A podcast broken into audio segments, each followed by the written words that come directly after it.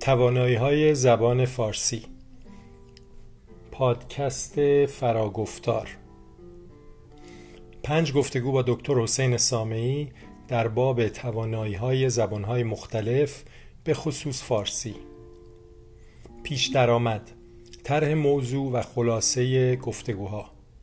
سوال اصلی این مجموعه آیا زبان فارسی در مقایسه با زبانهای دیگر مثلا زبانهای غربی کم توانتر است.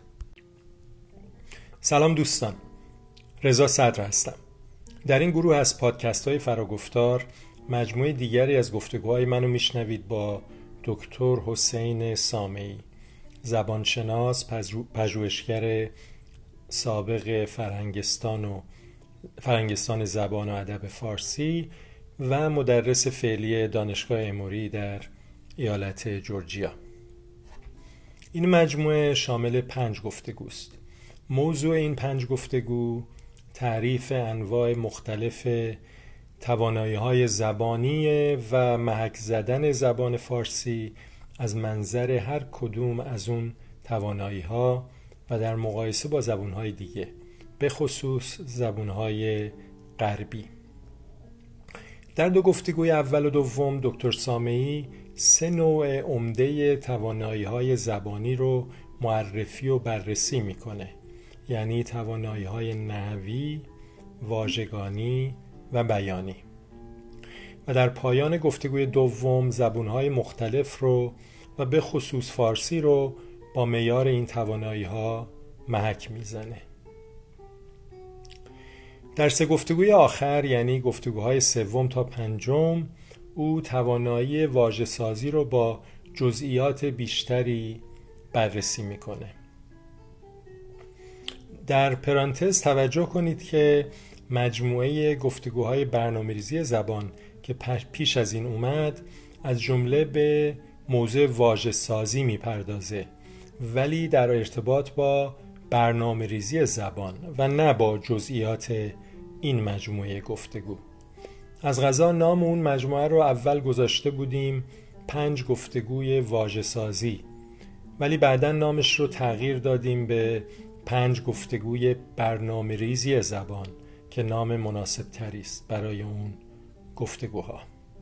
پرانتز بسته.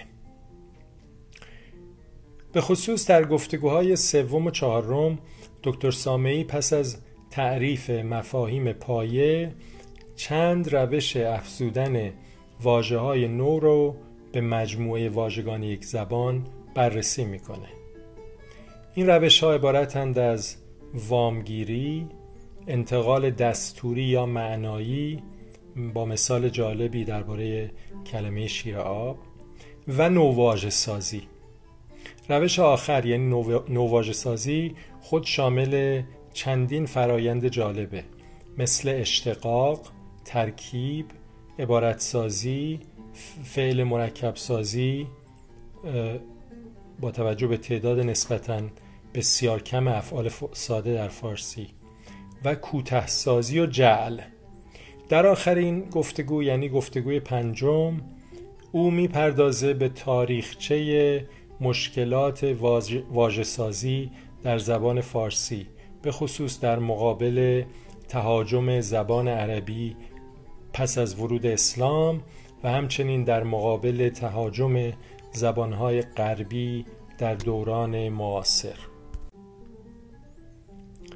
به علاوه او به موضوع جالب ردبندی زبونها از, منظر واژه سازی می‌پردازه که در یک شکل اون زبانهای هند اروپایی متمایز میشن از زبانهای سامی و زبانهای شرق دور. او نهایتا جایگاه فارسی رو در این ردبندی بررسی می‌کنه و احتمال اینکه زبان فارسی از روش های واجه سازی در گروه اول شروع کرده و به تدریج در طول قرون متوالی از اون گروه دور شده و به روش های واجه سازی گروه سوم نزدیکتر گردیده.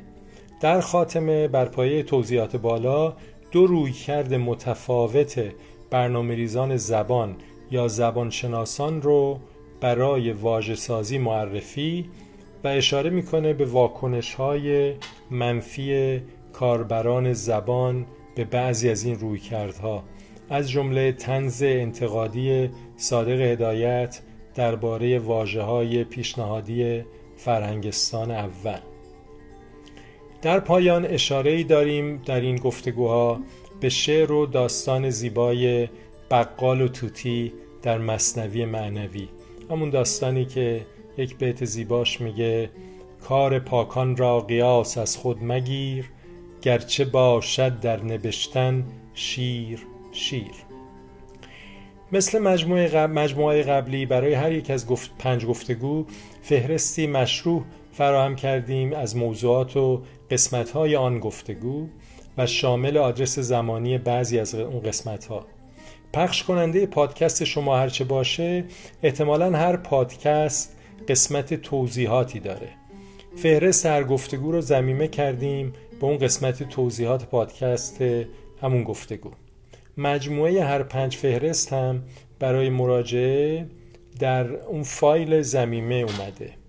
چون گفتگوهای مختلف و قسمتهای هر گفتگو کما بیش از, از هم مستقلند اگر مایل, مایل باشید می‌تونید به کمک فهرست مشروع قسمتهای مورد علاقه خود رو بر بگزینید و گوش کنید. در ضمن در پایان همون فایلی که در Dropbox پیدا می کنید فهرستی هم گذاشتیم از آدرس پادکست فراگفتار در پخش کننده های مختلف. خب اینجا برای حسن ختام یک رباعی داریم بر این پیش درآمد البته با معذرت از حکیم عمر خیام به خاطر تقلید ضعیف و به خاطر اشکال مختصر قافیه به خصوص قافیه آخرین مصرع قومی گویند فارسی چون شکر است. قومی که نی از هنزل هم تلختر است. می ترسم از آن که سامعی گویدشان کی بی خبران.